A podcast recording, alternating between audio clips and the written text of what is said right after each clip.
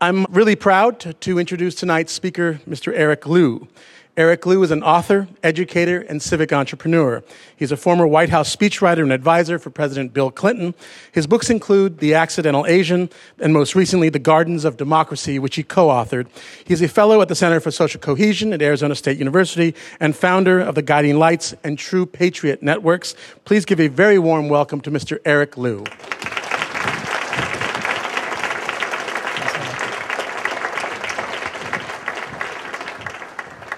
Gregory, uh, thank you so much for that introduction. It is uh, uh, truly an honor uh, to be with here, uh, you here tonight. Uh, I think I need to say a word about Gregory and about Zocalo and about their new partnership with Cal Humanities and, and, and, Vanessa. for those of you who are newcomers to Zocalo, this is one of the most remarkable instances of civic engagement that I have seen in the United States the way that, uh, and you all are part of it. You all make it happen. Uh, and I think one of the things that uh, we forget when we talk about big concepts like citizenship uh, is that what it boils down to in the most simple way is whether or not you show up. It's kind of all it boils down to is whether or not each one of us decides in ways large and small to show up. And Gregory and his remarkable team in creating this set of forums uh, has held a space for us, but it's uh, upon all of you here who've decided to show up on a very nice uh, uh evening uh, that uh, helps give me hope for, for citizenship. I also want to thank our, our host here. This is a, an unusual and, and lovely setting to be doing a, gathering like this here, the Petersen Automotive Museum. And I didn't grow up a, a total car nut, but I have always uh, felt like there was something physically embodied uh, in some of the cars you see around us here today of the American spirit. Uh, and it's, uh, I think, rather apt that we should have a conversation tonight about American character, about the meaning and the content uh, of our citizenship. Actually, knowing that we were coming here, I got to thinking uh, about the ad that you might have seen that aired first during the Super Bowl, during halftime, actually, Clint Eastwood's much noted ad for Chrysler, It's Halftime in America. and the ad uh, which was talking about Detroit and talking about how Chrysler in particular picked itself up off the mat and came back and look out world for the second half, uh, was of course a parable uh, for the character and the spirit of the United States. And so I actually think it's quite, quite fitting uh, that we be here tonight.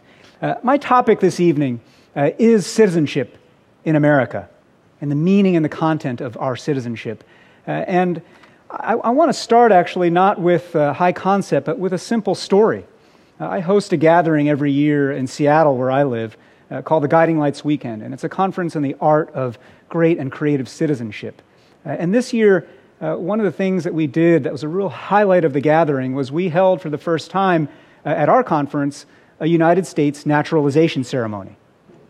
So we invited, you know, we had 500 attendees at this conference, but we also invited 30 immigrants from 17 nations around the world who that afternoon uh, became naturalized citizens of the United States. Uh, and I don't know how many of you either ever or recently have been to a naturalization ceremony, uh, but if you haven't, uh, go to one. And if it's been a while, go to one. Uh, because there is nothing like it on earth. It's full of bureaucracy. You've got the Department of Homeland Security. You've got these kind of sort of cheesy videos that they play and everything. And, you know, it has all these things going against it. And yet, when you get down to the most basic roll call of nations represented by those immigrants. And you go one by one as they walk down the line and receive their certificate and stand before their family and their friends and get their photograph taken. One moment not a citizen, the next moment a citizen. It, I mean, even telling you about it right now gives me chill bumps. It's a very powerful thing. And we had that day after the ceremony itself a speaker who some of you may have heard of, a remarkable woman in her late 80s now named Gerda Weissmann Klein. Gerda Klein, as you may know, was a Holocaust survivor. She was just a young woman uh, during the Holocaust, uh, fled Poland, ended up uh, uh in the camps. Uh, and uh, Gerda's story is one of the most American stories there is. She was liberated from the camps by a man, a GI, who is the man she would later end up marrying. and, and she would emigrate to the United States because of this. And uh, she ended up uh, living a life that, uh, as she says, she didn't cure cancer, she didn't uh, win any major prizes, she didn't make a giant fortune. What she did simply was to live a life in freedom. and to live a life where she understood that freedom not only to be a writ of permission to do whatever she wanted, but actually a bill of responsibility that she was taking on. And indeed, quite well into her life, she, she wrote a very famous uh, memoir of her, of her life called All But My Life. Uh, but later in her life, she created an organization called Citizenship Counts. And it's a simple organization that hosts naturalization ceremonies all around the country and then gets conversations going with people who maybe haven't thought about this topic in a long time and uses that moment as an occasion to prompt reflection and conversation about what it means to be American, what it means to call ourselves American. I, I tell you the story about Gerda Weissmann Klein not only because she's a remarkable exemplar of some of what I want to speak about tonight, but because she's actually, in some ways, the exception that proves the rule. The rule in American life today, as we sit here and gather here tonight, is that most of us, most of the time, don't think or talk about citizenship.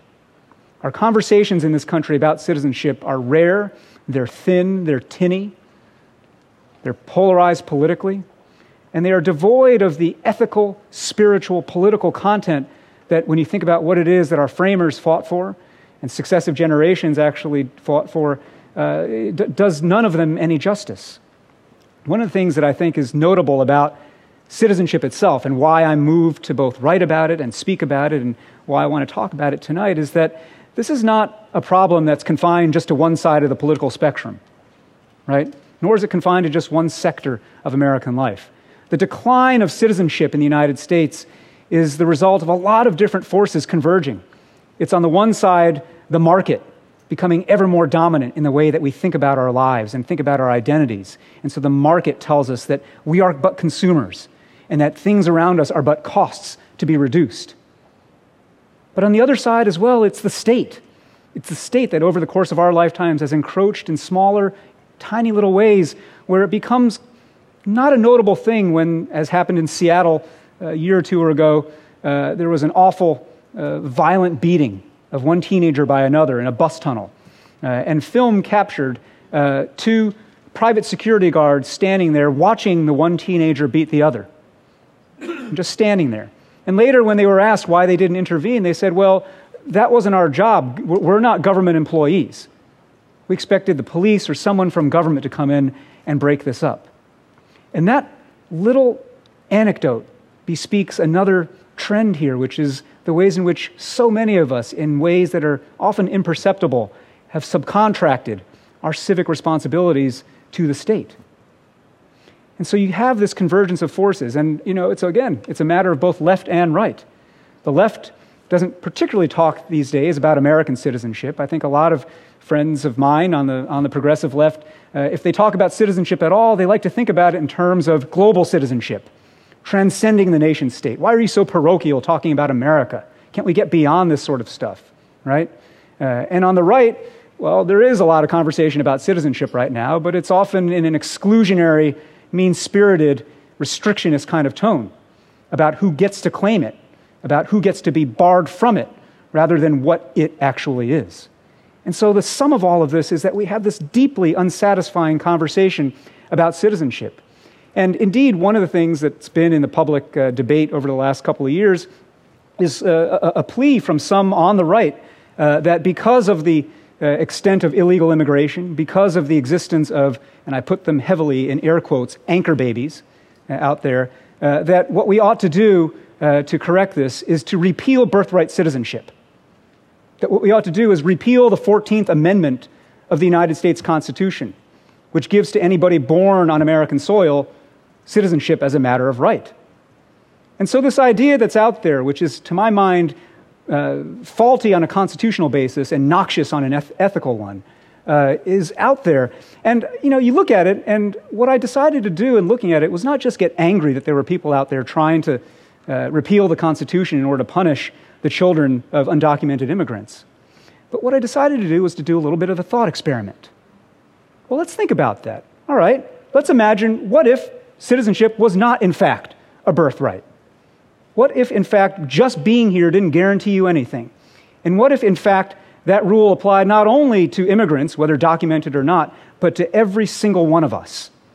What if every single one of us today had to earn our citizenship in some form or fashion. And that simply showing a birth certificate, which itself may be questioned, uh, is not going to be sufficient uh, to, to, to prove your citizenship. What if? And as a thought experiment, it's a kind of interesting thing to contemplate. Well, if not birth, then what? If not birth, then perhaps it ought to be service to community and to country. Perhaps it ought to be some measure of knowledge of what this country is and what it's about. Perhaps it ought to be some measure of contribution to your actual community and society. Perhaps it, not, it ought not to be a kind of thing that once bestowed is granted forever, but perhaps must lapse periodically and must be renewed periodically. Now, uh, earlier today, it was kind of funny. Some of you may have heard. I, I, I went on public radio and uh, uh, did a little segment talking about this. And um, I think lost on many of the callers was that I was doing a thought experiment. Uh, and, and, and, and, and proposing this in kind of the Swiftian sense of a modest proposal. Uh, and there were people who were very alarmed that, oh my gosh, this guy's out there and uh, he's proposing that we all have to earn citizenship and that we all take a test. And by God, that's, you know, and, and it ran the gamut. That, that sounded Nazi to some callers, and that sounded European uh, to, to other callers. And I, I, I, suppose by that he meant socialist, but I'm, I'm not sure. Um, uh, but the net of it was that there was this visceral reaction of, my God, how dare you question my right to citizenship? Uh, and to me, the emotional content of that response is super telling and super important for us to reckon with. Because you can put aside the, content, the, the substantive content of, uh, of citizenship and its constitutional components and so on and so forth, but just the fact that when asked, when asked hypothetically, hey, what would you have to do to earn it?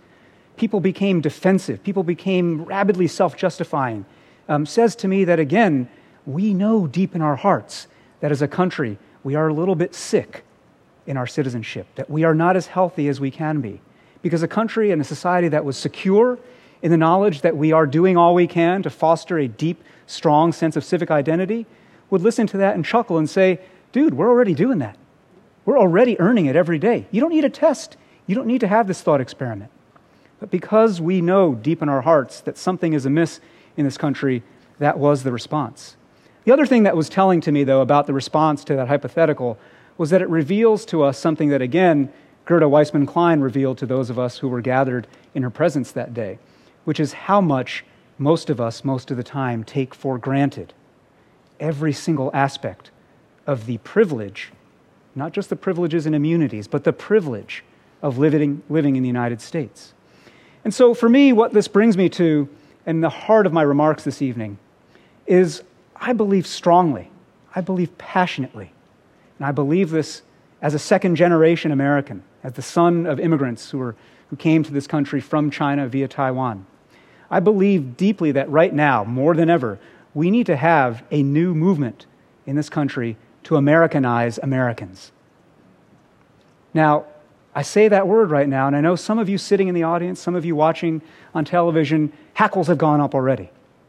Because that word Americanize sound, has connotations. It sounds like the Americanization movement of 100, 120 years ago, where there was this kind of one size fits all, or what I call wasp size fits all uh, approach to the way to become American is to be like these white guys over here.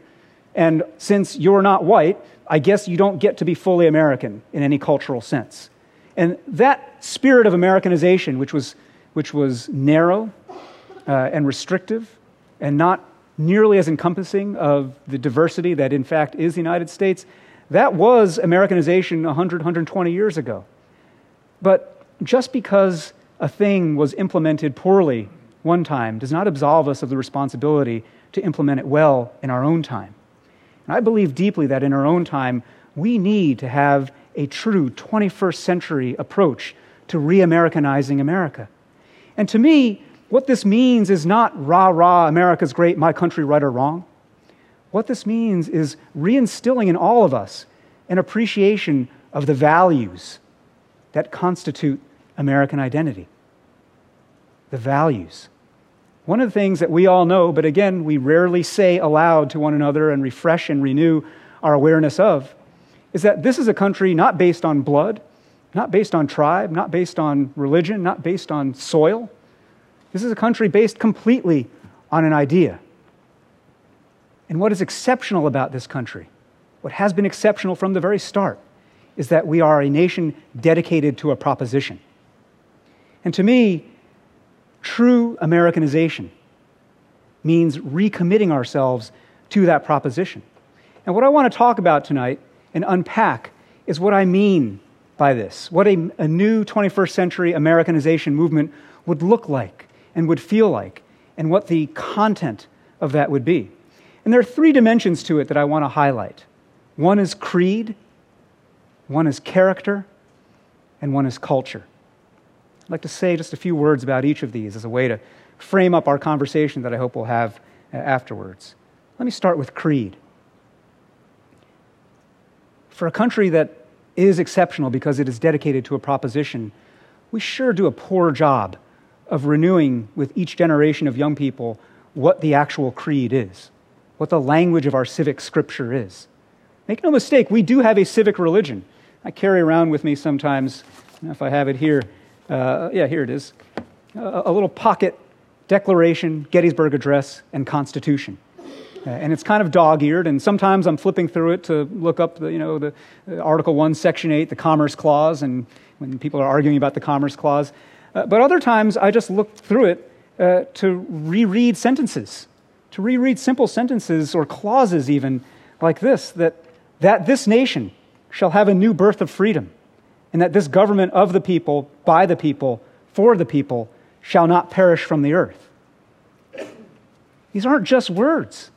This is an inheritance. This is a creed that we've inherited. And our responsibility is to make that creed something other than words carved in marble, but to make it something that we live in acts, small and large, every day.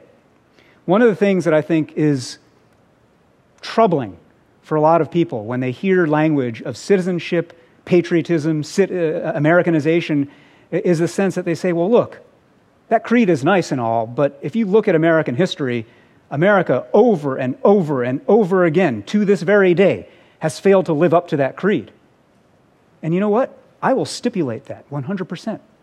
I, that's, it's not even worth trying to deny that. This country has failed over and over again to live up to its creed. But what makes this country, again, remarkable and exceptional is that at every turn, we measure our worth by how much we are moving ourselves toward closer alignment to that creed.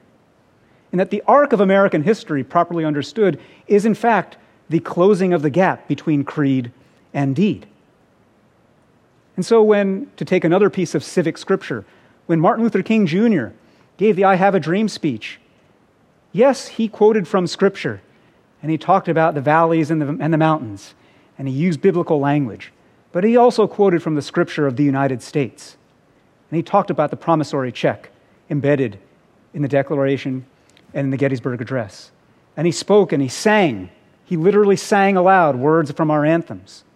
And he did that not only because he was on some rhetorical flight of fancy, but because he understood that the way to make America live up to its promise in something like the civil rights movement was to hold like a mirror before us our stated creed and to remind ourselves this is what we said we are.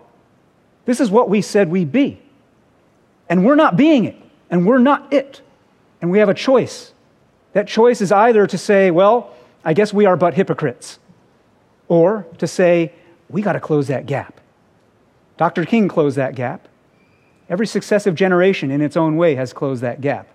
And, you know, the nature of that gap closing and the beauty, I think, of American life is that, uh, not to get too mathematical, but it's, uh, it's asymptotic you know, the gap can close and close, but it can never go to zero.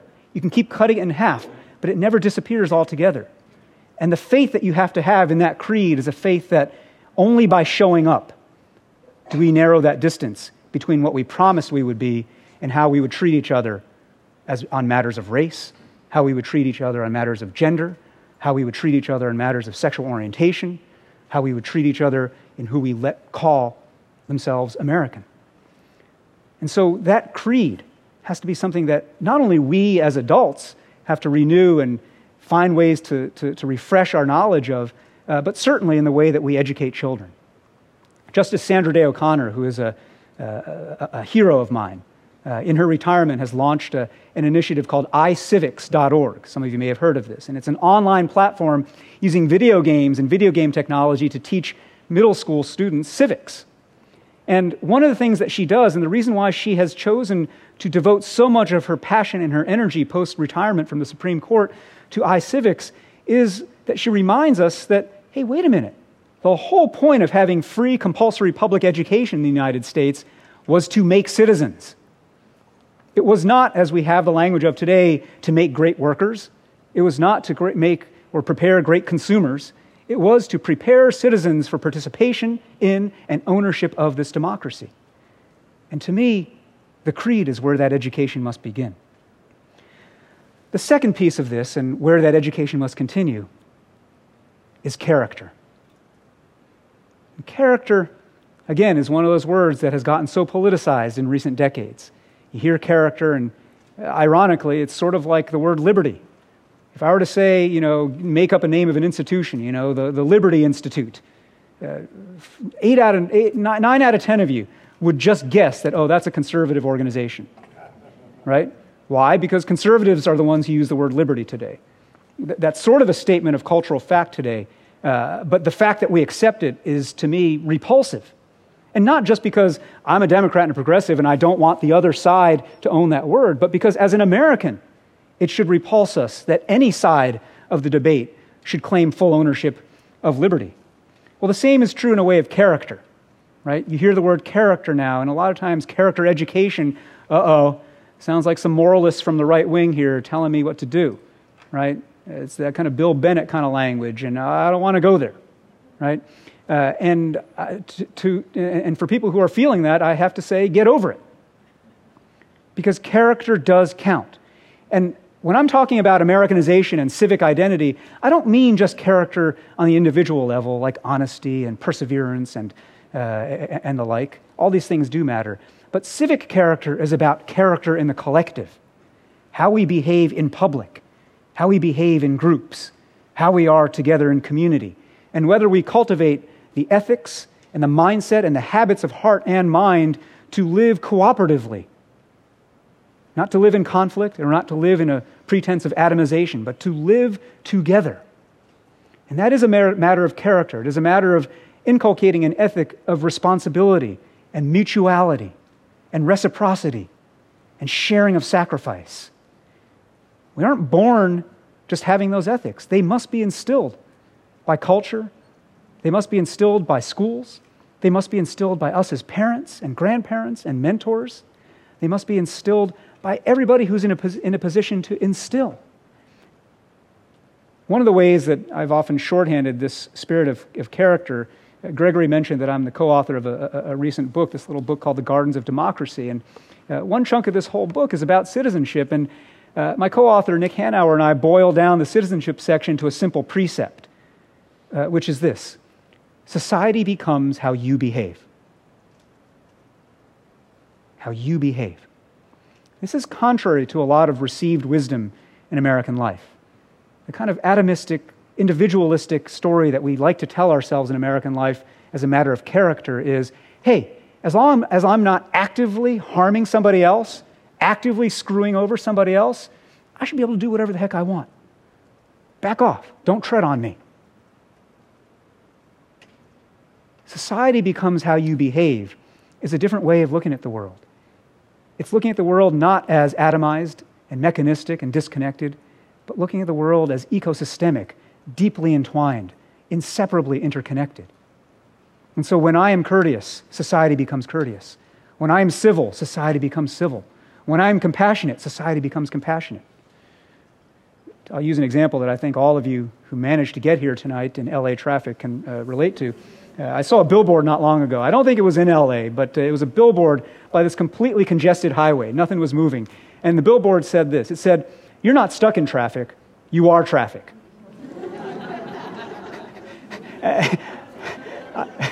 you laugh ruefully here in Los Angeles, but, uh, but it's true. You are traffic, right? So you're not stuck in broken politics. You are broken politics. You're not stuck in a rapacious winner takes all market economy. You are that market economy. We participate in everything, we shape everything. And simply not having an opinion on it or trying to opt out is a form of participation that is nearly as powerful as actively working for the forces of bad. This is what I mean by teaching character. And I grant that this is not the dominant key. This is a minor key in the American song. The dominant key is rugged individualism, right? But on the other hand, when you look for real at anything great that America has ever done, you realize that rugged individualism never got a barn raised. Rugged individualism never led people to a town meeting. Rugged individualism never enabled people to pull together through something like the Great Depression. And rugged individualism isn't going to get, get us out of this great recession either. So, character does matter, and how we cultivate that character as a civic matter is crucial. This brings me then to the third and the final dimension of citizenship that I want to speak to tonight, and that is culture. One of the things about American life, you know, uh, and it's always fun to talk to recent immigrants uh, about it, about what they think is American. Uh, and you'll find that they'll give you an answer that is very mediated. It is very pop cultural, right? It's about NASCAR or about American Idol or about McDonald's or about these things. Uh, and, you know, I often say that we, today in the 21st century, we don't so much anymore have a story of self in America as we have a Twitter feed in which we have multiple little fragments of story, and all of them are very perishable and they all disappear. But we don't have anymore the confidence in American identity, the confidence in the exceptionalism of our creed and our responsibility to build a culture of song and story and poetry and dance and anthem around that creed. And I say to you, we must find that confidence again. We must unleash that creativity again. We must direct that creative capacity, that imagination toward this greater story of what this country is and what it means. I was looking back, uh, another Los Angeles reference, uh, another one of my heroes, uh, uh Norman Lear. Uh, among the many, many things he did during his heyday in the world of television, 30 years ago this year, probably, you know, those of you uh, who, who were alive then might not even have remembered this, but 30 years ago, he created this uh, pageant for ABC, televised pageant called I Love Liberty. Uh, and it was this great kind of corny, cheesy, wacky thing that involved, you know, the, the television stars from the 70s, uh, the Muppets, uh, you know, all these things that kind of mashed together pop culture and references to the founding fathers and references to the bicentennial and to the revolution. And he just took everything he could grab onto in American life at that time, both the cheesy and the kind of sublime. And he pulled it together into this pageant that was itself so beautifully American. It was diverse, it was multicultural, it did not shy away from our failings and our faults. And he put this pageant on. I can't believe ABC televised this thing now that you think about our culture today, right? But millions of people watched this thing. And I thought about that, and I thought not only is it remarkable that ABC televised it, but to me, what's more remarkable is thinking about the pitch meeting, right? Thinking about how Norman Lear had to go in and talk to the suits at ABC and say, I got this idea. Right, we're going to do this big pageant. It's going to have Muppets and in founding father wigs, and we're going to have you know Erik Estrada do this, and you know all, all this stuff. Uh, and, and the fact that the suits of that era were like, "Dang, that's a good idea. Let's put that on air." Right, says something about the culture. Today we would not have that same sense of yes. Every now and again, this country needs something like this that pulls together high and low, broad and narrow all different ways of singing and making known the many voices that are heard when someone tries to sing America, and to do it in ways that are beautiful, creative, and innovative. That is a charge that all of us have to take. Not everybody here is an artist, but everybody here is capable of humming a tune. Everybody here knows the tune, This Land is Your Land. Everybody here knows the tune, America the Beautiful. Half of you here know how to create kind of mixtapes and mashups and all kinds of things on, in technology. Nothing stops us from taking what was old and maybe crusty and maybe too white and maybe restrictionist and maybe even racist about some of our inheritance and saying, I reclaim this. I reclaim this today. I remix this, I remake this, I reclaim this. That's what we have to do in our culture. Because guess what? That's the point of being American. I reclaim, I remix, I redeem. There are two deep, deep story patterns in American culture. One is this deep story of failing over and over again to live up to a stated promise, but then by bits and pieces, by fits and starts, redeeming ourselves. For every separate but equal, there is a Martin Luther King. For every Chinese Exclusion Act, there is a Gary Locke, who is now the United States ambassador to China, that we redeem. That's one of the deep story patterns. But one of the other deep, deep story patterns that is, again, part of our exceptional writ and responsibility is our unmatched capacity to create new hybrids, to take genes, memes, ideas, songs, myths, stories from every corner of the planet and swirl them together, not into some bland, denaturing melting pot that makes everybody the same kind of off white beige color, but says, go forth and multiply, create new permutations, create new combinations. That is, that is a story literally of our bloodlines, from our president on down. But it's also the story of everyday American life. And these two deep stories of redemption and hybridization are the stories that we have to tell over and over again. We are but a young country. We don't have millennia of myth to go back to. We don't have primeval stories and place to hearken to. All we have is all we have, and a lot of it's in this little book right here. But we have still the capacity of imagination and creativity to convert this even modest inheritance into works of great new invention and creation. So, this is what I mean when I say we need a new movement to re Americanize Americans. And when I say this, I don't mean, just to be clear, just immigrants, just our newcomers, let alone just the undocumented. I mean every one of us. Every one of us, no matter where you are, where you come from, how long you've been or your family has been in this country. And I know that a lot of what I talk about here gives people, for different reasons, a measure of discomfort. And I'm hoping that when we get a chance here for Q&A and conversation, uh, you'll get to give voice to some of that discomfort. But I want to speak to this discomfort at least in one small way. The discomfort comes, as I said at the outset, from both left and right, right? There's a presumption among so many people uh, on the right who are conservatives today who say, you know what? I think that all liberals hate America. And so to hear this guy, Eric Liu, who's a Democrat, who used to work for Bill Clinton, talking about America, I just don't buy it. I don't even want to hear it. Right? And meanwhile, from the left, you have people saying all this talk about loving America and appreciating what America's great. That sounds like conservatives to me. I don't want to go there.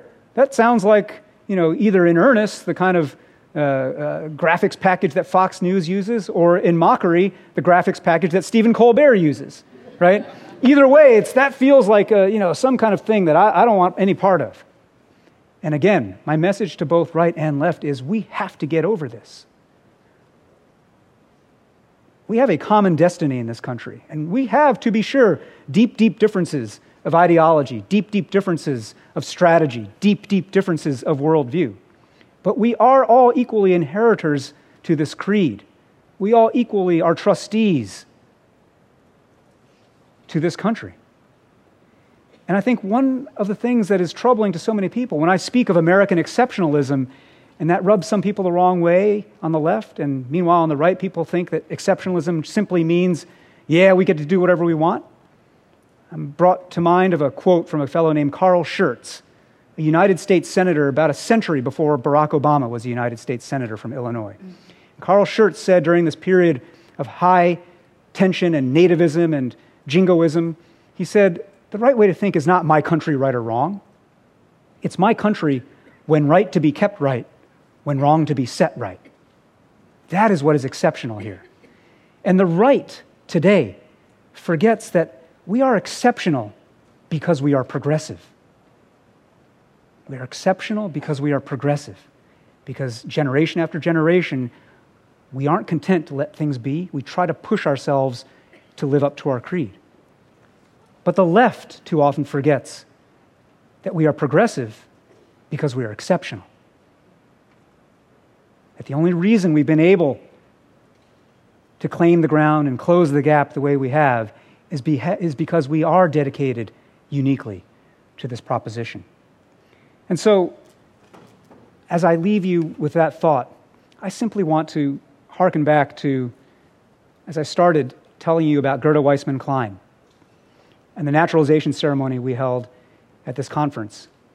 One of the things we did on the second day of the conference, inspired by that, was to create a brand new sort of ceremony not a naturalization ceremony for brand new, for immigrants who are becoming brand new citizens, but something that we made up called a sworn again American ceremony that allowed people of long standing citizenship to swear again, to commit again, to say again, to sing again what it is that this country stands for, and to pledge again where right to keep it right, and where wrong to set it right.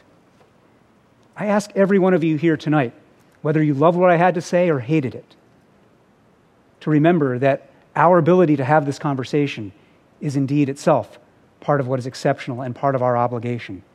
And so, each one of us, wherever you are from, however long you have been here, whatever your background is, whatever your politics is, I ask you simply to do this go forth and live like a citizen. Thank you very much. Thank you. Do you think there's a substitution of symbolism instead of citizenship? So people take comfort in singing the national anthem at a sports event rather than actually embodying what is citizenship. Saying, well, I sing the national anthem, I fly my flag, I do this, that, and the other, rather than taking the actions that, that embody true citizenship. When I was saying earlier, uh, that I'd put forward this thought experiment, right? Of what if there wasn't birthright citizenship in the United States and everybody had to earn it? I actually wrote a little piece uh, in, the Atlantic uh, uh, proposing this, this little idea and saying, you know, what if uh, you had to do a certain amount of service? what if you had to show a certain amount of knowledge? I mean, heck, nothing more than even passing the same written exam that naturalizing citizens have to pass. I bet a good number of native born Americans could not pass that exam, right? uh, some measure of net contribution, volunteerism, service, whatever it may be, right? Uh, and uh, again, uh, when you put forth that idea and people take you seriously, they're like, dude, no, no, no, that's so kind of top down. And, and, and, and, and what I say is, okay, I won't make you do that, all right? I won't strip you of your birthright citizenship. But in addition to flying the flag and singing the anthem, I simply want to ask you, what have you done today to earn it? Right?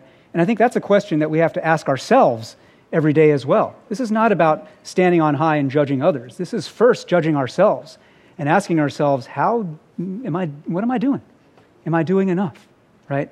And I think that spirit is something that uh, I agree completely has to be embodied in deeds and not only uh, in words. Um, I heard you this afternoon on Air Talk, and I thought you handled some of those uh, callers very well. Um, and I agree with what I think is the vision you're putting out there. But knowing, as you just said, that the article you'd written was more about kind of a thought experiment and not really um, a roadmap. In order to kind of attain the vision, you obviously need to have some goals and objectives to make make your way there. So, what do you think is kind of the starting point? What are some objectives that we could start at to obtain that greater vision that you have? so foundationally, again, for me, is education um, and what our public schools do or do not do.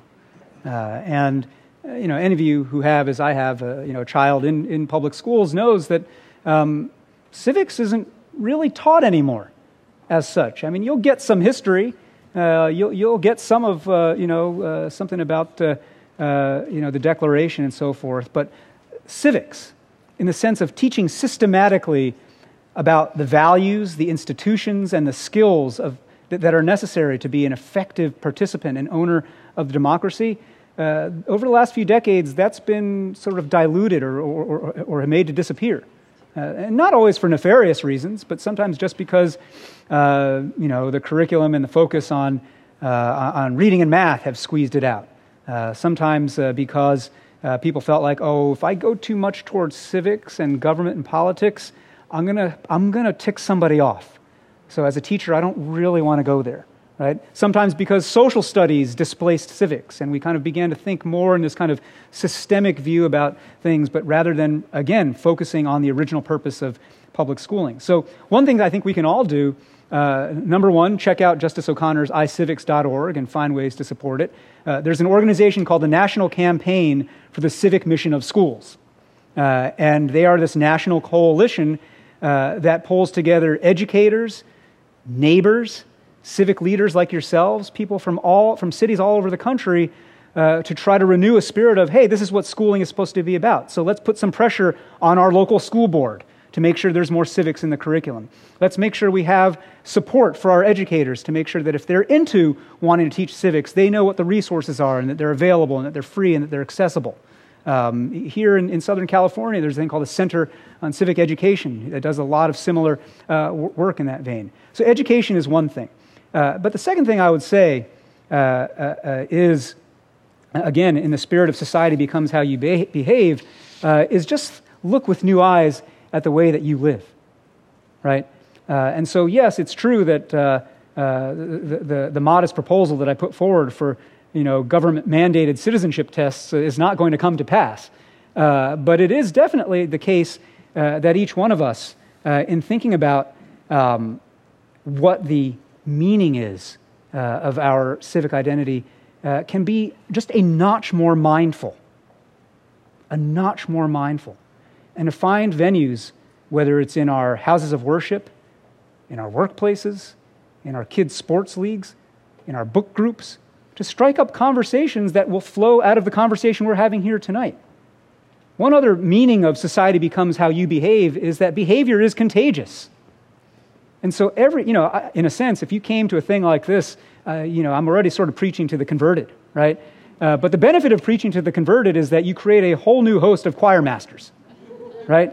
Uh, and you all can go out there and create your own new choirs and create new conversations. And, and you know, I, I, have a friend who, uh, Akhil Amar, who's a professor of law uh, at Yale.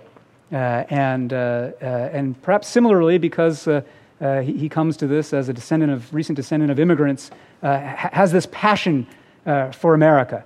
Uh, and he and a colleague of his at Yale Law School uh, are in the midst of putting together uh, what they're calling basically a civic seder, a little booklet of kind of seminal civic scriptural readings, um, conversation starters to you know, get dinner table discussion going with your kids or with your grandparents or with your relatives or friends uh, exercises, little resources, and something that's kind of very, uh, I, I, think it's coming out later this, uh, this September. I think indeed to mark the 225th anniversary of the Constitution, uh, they plan to release this. But, you know, if every one of us went ahead and bought that book when that came out and had our own little civic seders, society would become how we were behaving.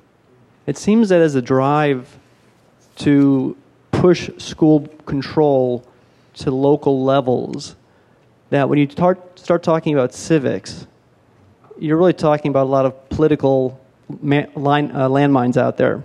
And does, does the need to emphasize civics again mean pulling back from the local control of schools or somehow at least getting them to get on the same page? My short answer is yes. My, longer answer is uh, I, I, agree very much with your uh, your, your diagnosis of the situation, right? Um, and look, local control of education has a deep, long, and probably in the end undislodgeable place uh, in American society. Uh, but at the same time, there are certain things that are of national importance. There are certain things that are, that are national responsibilities. Uh, and I would say, you know, near the top of that list uh, is teaching each successive generation of students what it means to be in this nation, right? Uh, and so, one of the things that I have called for uh, is uh, an initiative at the national level uh, to ensure that if we're going to have some funding for education that comes from the federal government, uh, that what it funds is a, a layer at least of civic education that is nationally uniform, right? beneath that layer, or atop that layer, depending how you want to think about it, sure, you can have lots of stuff that's about the local civic history of Washington State or the local civic history of Missouri. You know, and you can learn if you, you know, are, are from Nebraska or Kansas uh, about the incredible, bloody, bloody history of the Kansas Nebraska Act and the Fugitive Slave Law and all that time and that period that is particular to your place. We don't talk about that stuff too much in Washington State, right? But across every state, across every locality, has to be some common song sheet some common set of questions. And here, too, I don't mean song sheet just in the sense of let's all say rah, rah, America, right? I mean, one of the things that I think when I was talking about these storylines of redemption and hybridization in American culture, I think the thing that we have to teach to and learn to teach to and get progressives and conservatives, Republicans and Democrats to learn together to teach to is the tension. American life is a big tension. It is a tension between one promise of freedom and one promise of equality. Right? We like to think these are all kind of wholly consistent, but freedom is continuously in tension with equality. Letting people do whatever they want does not usually yield equal outcomes or equal opportunities. Right? There are tensions all over the place in American life. There's a tension between celebrating the creed on the one hand and becoming blindly jingoistic on the other hand. Right? There's a tension between patriotism and raw nationalism, right? And learning to teach these tensions uh, is something that we've got to do. And I have faith that we can do it. And the reason why I have faith is I have seen educators do this in ways that bridge left and right. I have seen books and anthologies that bridge this divide. So I, will ref- I, I would commend to you two different great anthologies that themselves are sort of a civic education uh, one from the right and one from the left. The one uh, from the right is a, a recent anthology called What So Proudly We Hail. And it's a collection of, uh, of creative works, mainly fiction, uh, that was edited by a guy named Leon Kass. Leon Kass uh, was uh, an advisor to President George W. Bush um, and uh, very active in the American Enterprise Institute and just a, you know, a University of Chicago, a very philosophically conservative guy, right? And you read through What So Proudly We Hail, and the selections that they've chosen of excerpts from American literature and fiction and poetry and song that illuminate these dimensions of American creed, character, and culture. And I come through that, and I'm full of respect for the ways in which they're not just doing rah rah. They're not just saying, let's whitewash American history. They're not just saying people who are, you know, uh, talking about multicultural history are just whiners and complainers. No, no, no. They're pointing out the tensions in an adult, grown up way. And on the other side, too, is the anthology called A Patriot's Handbook that was uh, edited by Caroline Kennedy. And in the same spirit, in direct lineage, the spirit of her father, asking us what we can do for our country. Well, one thing we can do for our country is know what our country is for, right? And that's the thing that she does in that anthology is pulling together a, a different set of texts and speeches and writings uh, that if you did nothing but read you would have a, an order of magnitude deeper appreciation for this thing I've been saying over and over again our inheritance. Uh, so I think it is totally necessary to have that as a national initiative and then couple it with, uh, with uh, civic uh, learning that's tailored to the local. I happen to be a city clerk in the city of Glendale, and one of my responsibilities is conducting municipal elections. And the act of voting is oftentimes, I think, becomes synonymous with uh, the term citizenship and civic duty.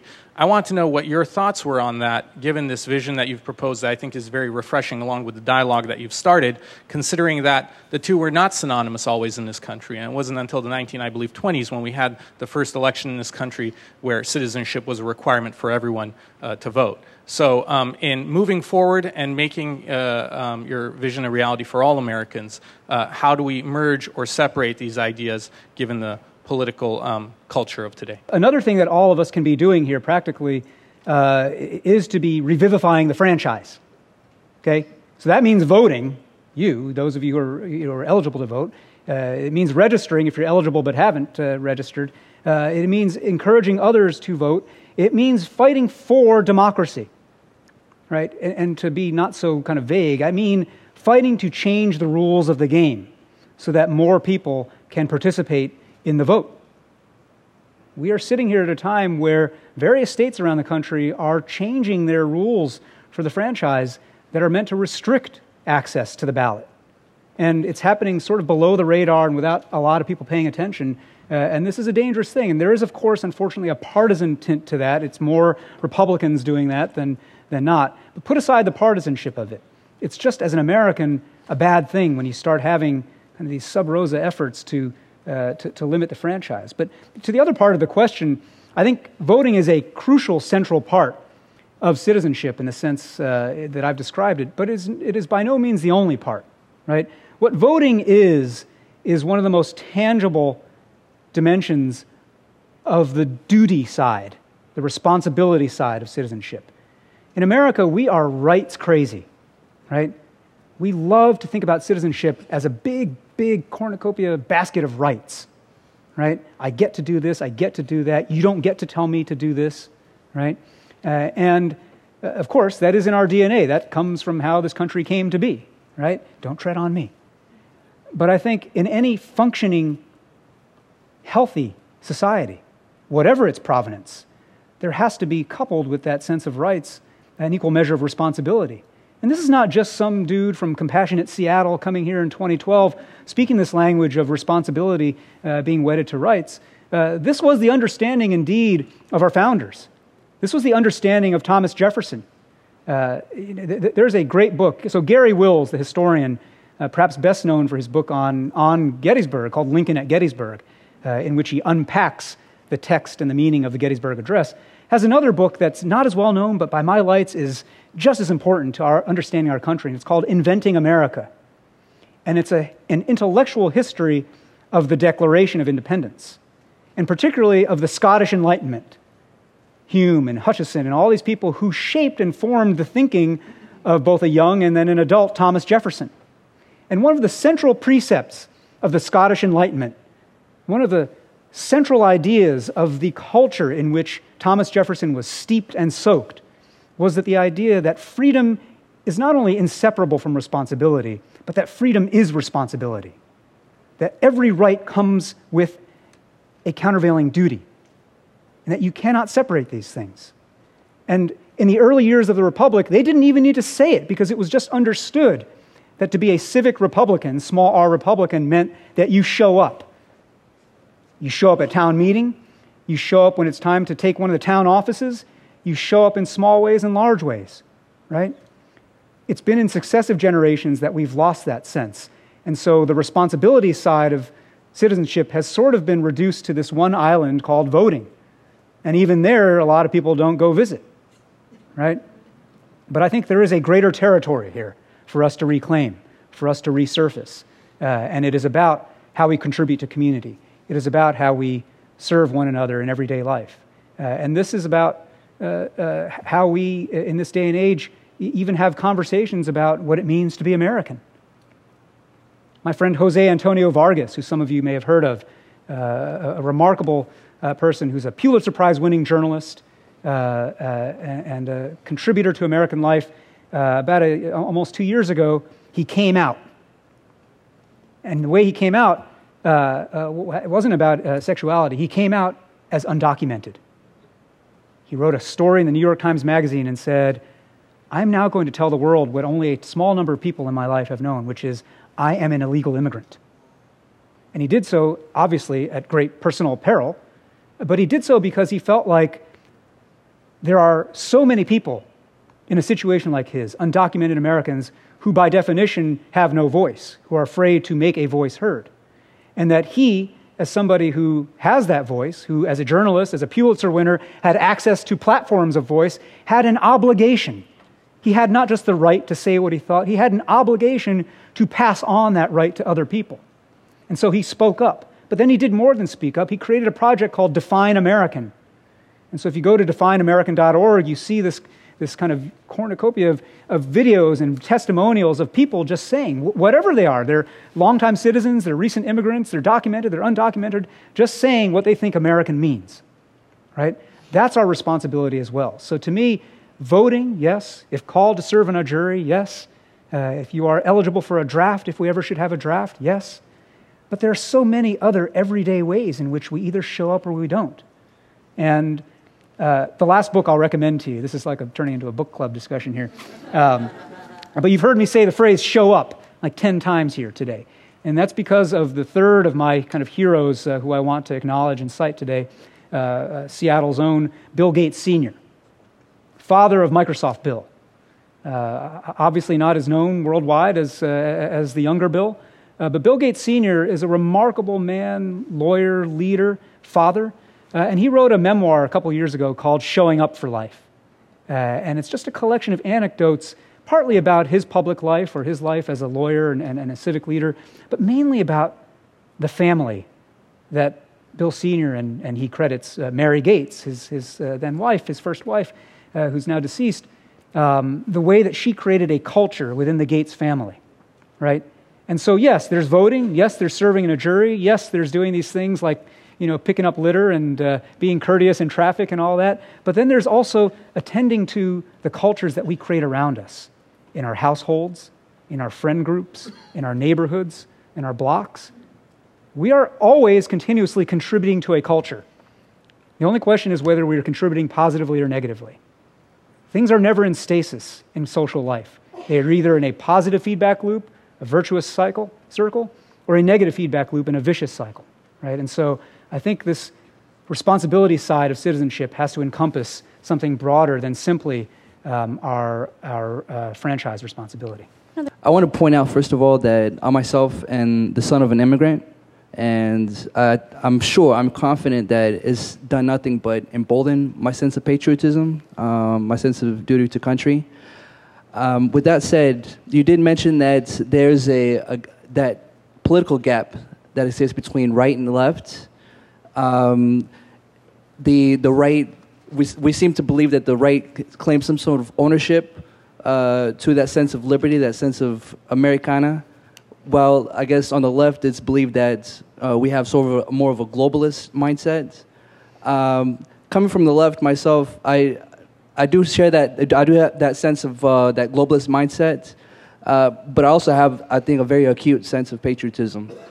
Um, and so I guess my, my, my question is what can we do or what needs to happen to to bridge that gap, to come together and bridge that gap, because it, there seems to be a trust that a trust gap yeah. that that the, the left believes that they don't they don't they don't trust the, the direction that the right wants to take the country. The right doesn't trust uh, the direction that the left wants to take the country. Uh, one measure of how being second generation uh, has emboldened Santigi to express and embody uh, his passion and affinity uh, for an identity is the fact that we stand here in Los Angeles and he unabashedly wears a New York Yankees jersey. I love that, man. I love that. I'm a Yankee fan myself, so let's go Yankees. Uh, uh, uh, but seriously, um, I, I say that partly kidding, but partly seriously because patriotism, identity, um, we are not wholly rational creatures. I'm, I'm sad to report to you. You know, we are not calculating machines. We are tribal, reciprocal, emotional beings. We are group animals. We are social animals, right?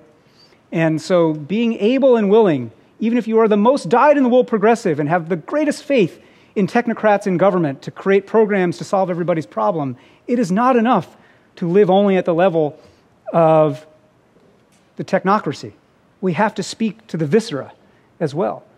Uh, the, the, book that I wrote that preceded uh, this book, Gardens of Democracy, was a, uh, was a little pamphlet called The True Patriot. Uh, and my argument in The True Patriot, speaking exactly to your question, uh, was that over the last several decades, the very idea of patriotism has been co opted by the right in this country, but also surrendered by the left, and to the detriment of everybody, right?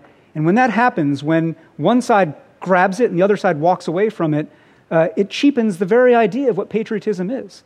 And our argument in this book uh, was that to reclaim patriotism is not simply a matter, or in fact, not at all a matter of just saying, rah, rah, me too, you know, chest thumping, right? That to reclaim patriotism, to speak of a true patriotism, is to unpack the moral content of what we mean by love of country. If you seriously, truly love your country, want to put country before self, that must mean that you believe in mutuality. That must mean that you believe we're all in it together. That must mean you believe in sharing of sacrifice and service to others. That cannot possibly mean that you believe the market should reign and let things sort out the way they sort out. It cannot possibly mean you think every man for himself, right? And so unpacking the values content of patriotism turned out to be a very powerful way to start conversations that cross this divide of left and right. Because once you started talking about what it is that you mean, you begin to realize that, wow, there are Democrats and Republicans both who believe that you need to look out for your neighbor, right? And that even though there are sound bites about, oh, that's a slippery slope to socialism, there are plenty of Republicans out there who know. You know, your most dyed in the wool Western, hard bitten conservative rancher in Wyoming knows he or she did not build that ranch by him or herself, does not maintain that ranch by him or her, by herself, but that is cooperation and team that makes things work, right? Uh, but having this conversation in a way that's about universal values rather than Republicans and Democrats, rather than, hey, your flag pin's bigger than my flag pin, right, um, is a way to open up a conversation that lets people in. Uh, I want to give you another concrete recent example. Um, at, at, this conference I've been uh, telling you about that I host, uh, uh, it's called the Guiding Lights Weekend, this conference on citizenship. Uh, this year, one of the other highlights besides Gerda Weissmann Klein was a keynote conversation that we had between someone from the left and someone from the right. The guy from the left was a fellow named Larry Lessig. Larry Lessig, as you may know, is a law professor at Harvard um, and a uh, really passionate crusader right now uh, on campaign finance reform and reform of the rules of our democracy, right?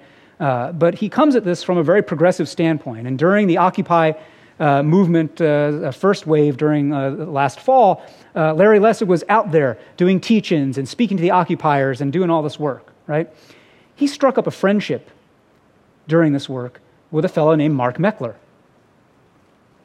Mark Meckler, some of you may know, is the co founder of the Tea Party Patriots. And uh, the Tea Party Patriots uh, and a guy who spends time in Occupy camps, you usually don't see a lot of intersection uh, between those two domain, domains, right? But one thing that Larry and Mark, as humans, as individuals, began to realize is there is a big, big, big amount of overlap in the Venn diagram between what gets Occupy mad and what gets the Tea Party mad. And where that overlap lives is in the rigging of the game, the corruption by big money of our policy and our politics, the way in which severe inequality has given so much outsized voice to a few people, right? Now, for the left, they hate that that power is concentrated on Wall Street and the banks. And the right, they hate that that power is concentrated on lobbyists who then get elected, reelected, and, and perpetuate big government.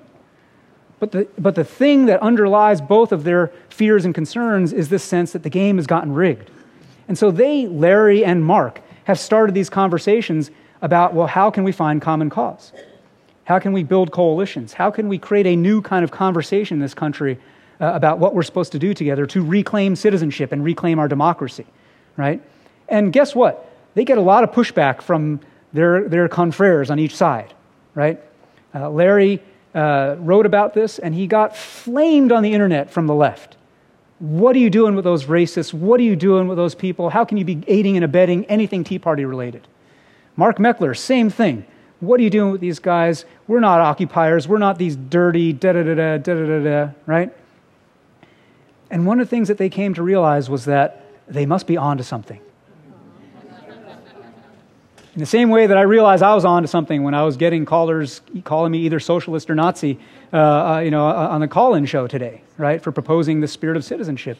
Uh, and what they're onto is not only that there is common ground, but that there are new ways of talking about it, right? And, and, and that that new way of talking about it isn't going to be something that arrives kind of air, by airmail from some great leader.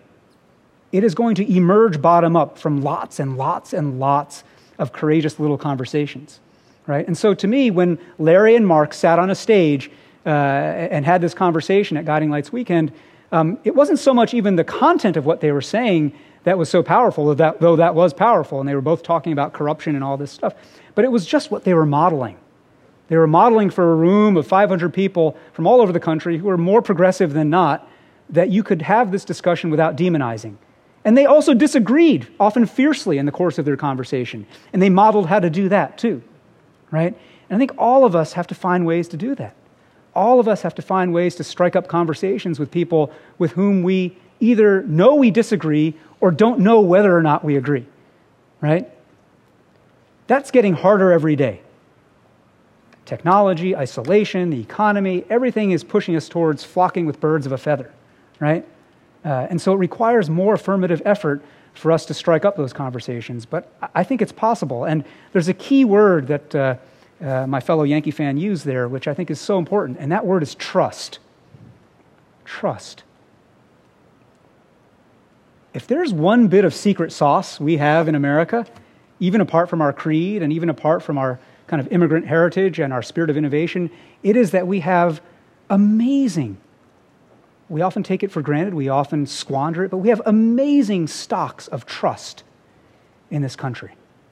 And if you look over the arc of history, or even look in our time right now across nations, high functioning societies are always high trust societies. Societies with great, robust economies are always high trust societies. Societies with great social health, demographic outcomes are always high trust societies. Trust is the magic secret sauce, right? And that's true in, you know, Denmark. Uh, but Denmark or Finland, they have it easy. They're small, they're ethnically homogenous, they've got a single cultural uh, heritage to draw from. We have none of those advantages. All we have is the disadvantage of our splendid, beautiful, spilling out of control diversity right? And to me, our job every day is to convert that potential disadvantage into an absolute competitive advantage, right? And we have to find ways to build those stocks of trust. A lot of people talk in America, again, many of my friends on the left like to, to use the phrase celebrate diversity. It's a bumper sticker. You see it all the time. It's sort of a truism on the left celebrate diversity. I don't believe in that at all. I don't believe we should celebrate diversity.